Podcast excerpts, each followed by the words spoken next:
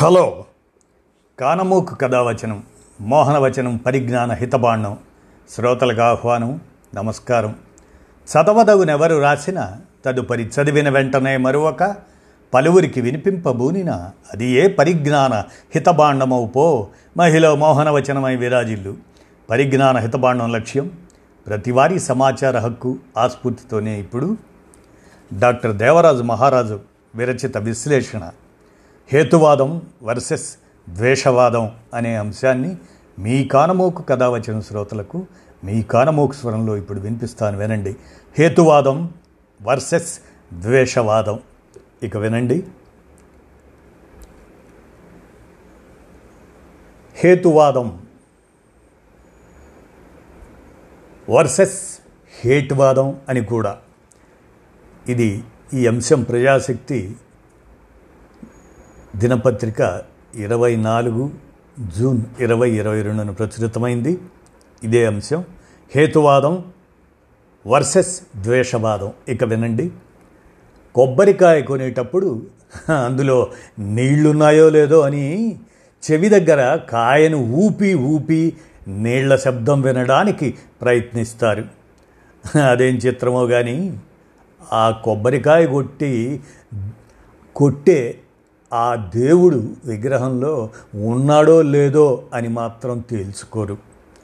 ఏ నిర్ధారణ నిరూపణ లేకుండానే నమ్మేస్తారు. మనువాదుల కుట్రకు బలై ఆ భావజాలాన్ని స్వీకరిస్తారు. అంతేకాదు దేవుడనేవాడు విగ్రహంలోనే కాదు ఎక్కడైనా ఉంటాడు అనే అంధవిశ్వాసంలో కూరుకుపోతారు. ఇందు గలడందు లేడని సందేహం వలదు అని నమ్ముతుంటారు. రాముడు దేవుడు కాదు అని ప్రకటించారు బీహార్ మాజీ ముఖ్యమంత్రి జితిన్ రామ్ మాఘీ. ఆ పేరు కేవలం ఒక కల్పిత పాత్రది మాత్రమేనని ఆ పాత్రను సృష్టించుకున్న వాల్మీకి తులసీదాస్ ఇటువంటి కవులు కావ్యాలు రాశారు తప్ప నిజానికి రామచంద్రుడు అనేవాడు ఎప్పుడూ ఏ కాలంలోనూ ఏ ప్రాంతంలోనూ బతికిలేడని ఆయన వివరణ ఇచ్చారు. కవులుగా వారిని గౌరవించుకోవచ్చు. కాల్పనిక రచనలుగా వారి రచనల్ని విశ్లేషించుకోవచ్చు. అంతేగాని ఒక కల్పిత పాత్రను పూజించడం ఏమిటి ఉత్సవాలు పండుగలు జరుపుకోవడం ఏమిటి అని ప్రశ్నించారు. పైగా మరో మాట కూడా అన్నారు. మన ముందు తరం వారికి మనకు ఉన్నన్ని అవకాశాలు లేవు. మనం సాధించినంత ప్రగతి సాధించలేకపోయారు. అది అలా వదిలేసి మన తరం కొత్తగా హేతుబద్ధంగా ఆలోచించాలి కదా. ముందు తరం వారికి మెదడు పని చేయకపోతే పోయింది. ఇప్పుడు ఈ కాలం మనుషులకు ఏమైంది?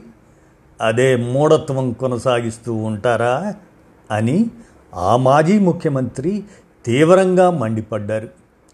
సమాజంలోని అన్ని రంగాలలో తమ ఆధిపత్యం ఎలాగైనా కొనసాగుతూ ఉండాలని మనువాదులు కుట్రలు పన్నుతుంటారు.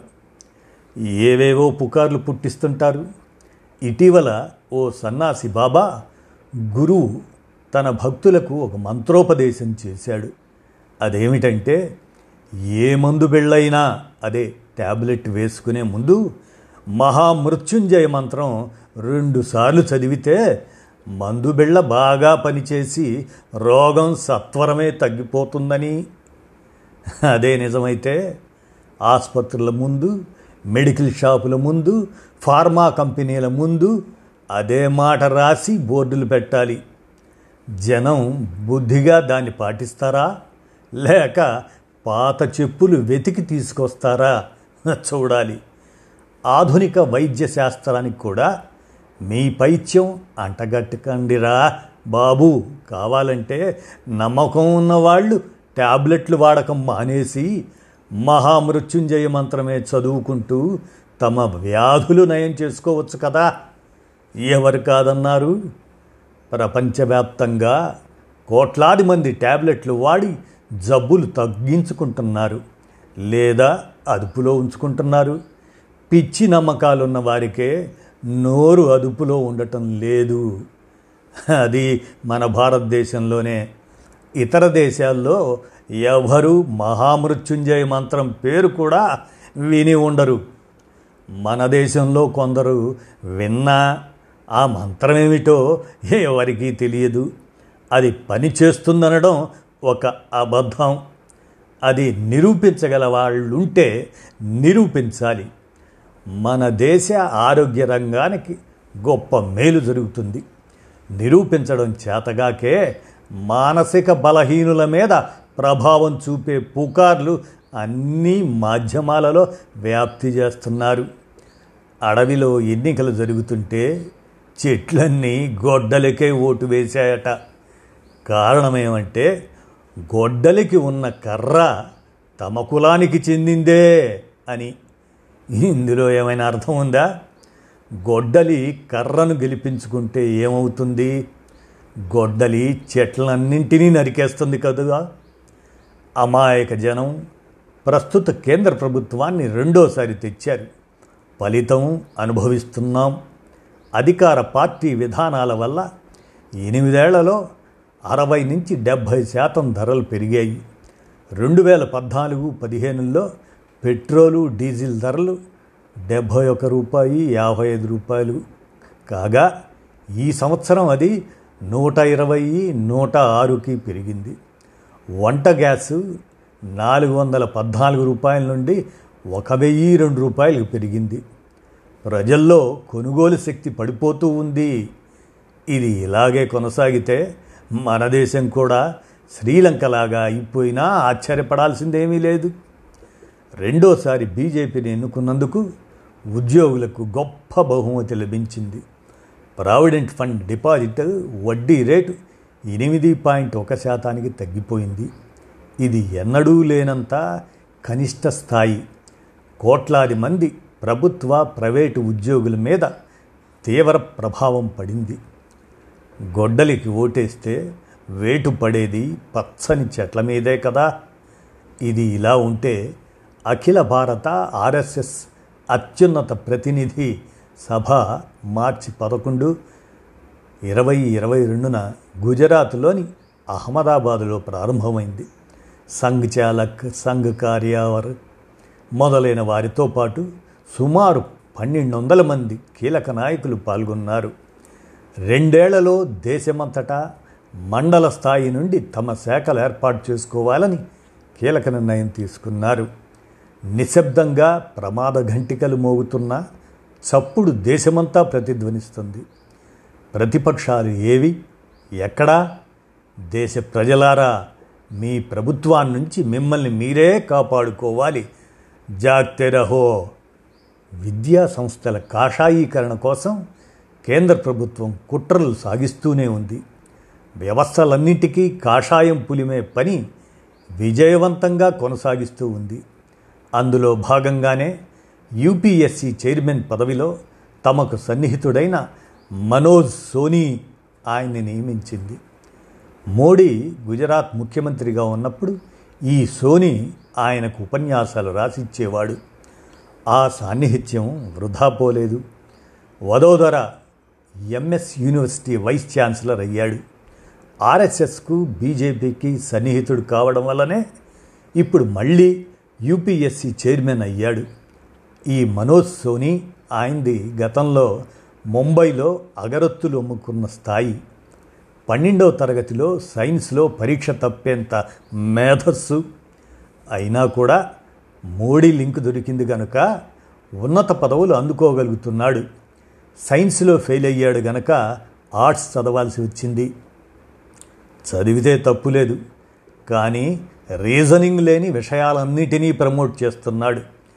పది పాస్ కాలేని వాడు ఓ ఎంఏ డిగ్రీ కొనుక్కొని ప్రధాని కాలేదా? అక్రమ మార్గంలో పైకొచ్చిన వాడు అలాంటి వారినే కదా చేరదీస్తాడు?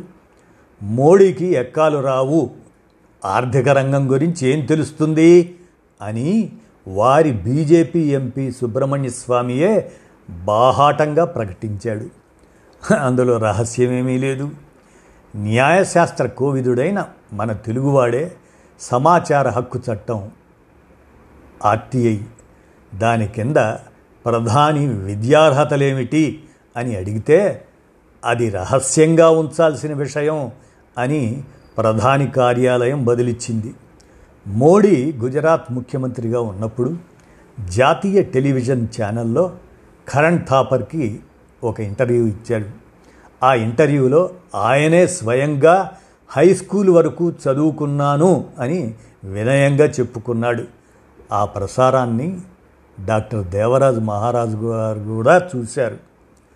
అంబేద్కర్ జయంతి సందర్భంగా పద్నాలుగు ఏప్రిల్ ఇరవై ఇరవై రెండున కర్ణాటక కాంగ్రెస్ నేత మాజీ ఉప ముఖ్యమంత్రి పరమేశ్వర్ స్వయంగా తన అనుభవాలు పంచుకున్నారు. ఈ దేశంలో కుల వ్యవస్థ వేళ్ళూనుకొని ఉందని ఎన్ని ఉన్నత పదవుల్లో ఉన్నా కుల వివక్షను ఎదుర్కొంటూనే ఉన్నాను అని చెప్పుకున్నారు. ప్రపంచంలో మరే ఇతర దేశంలో లేని ఇలాంటి పరిస్థితి ఇక్కడ ఉందని వాపోయారు. ఈ పరిస్థితులు చూసి ఒక వృదు కవి ఇలా అన్నాడు.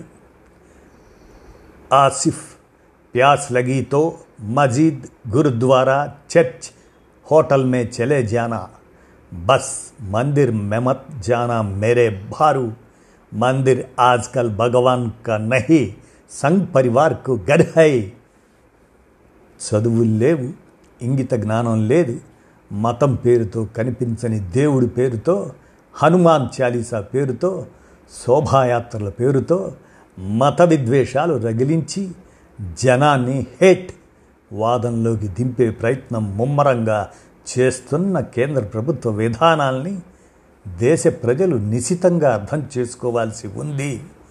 గుడికి నువ్వు లక్ష రూపాయలు విరాళం ఇచ్చినా నిన్ను అక్కడ కేవలం భక్తుడిగానే గుర్తిస్తారు.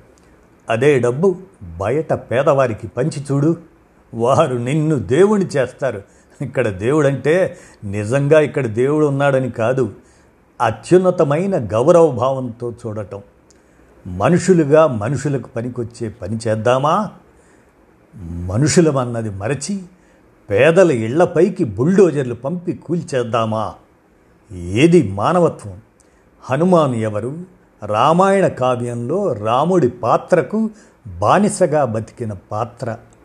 ఆ బానిసకు సంబంధించిన చాలీసా పఠిస్తూ శోభాయాత్రలు తీస్తూ బానిసకు బానిసలుగా బతకటమే జీవిత ధ్యేయమా? ఇందు లేడందు లేడను సందేహం వలదు. ఎందెందు వెదికి చూసినా అందందే లేడు చక్రి అనేది వాస్తవం అని డాక్టర్ దేవరాజు మహారాజు వీరు కేంద్ర సాహిత్య అకాడమీ అవార్డు గ్రహీత జీవశాస్త్రవేత్తగా ఆయన ఈ విశేషణ విశ్లేషణను ప్రజాశక్తి దినపత్రిక కోసం ఇరవై నాలుగు ఆరు ఇరవై ఇరవై రెండు హేతువాదం వర్సెస్ హేటువాదం అంటూ రాసినటువంటి దాన్ని మీ కానమోకు కథ వచ్చిన శ్రోతలకు మీ కానమోకు స్వరంలో వినిపించాను. విన్నారుగా? ధన్యవాదాలు.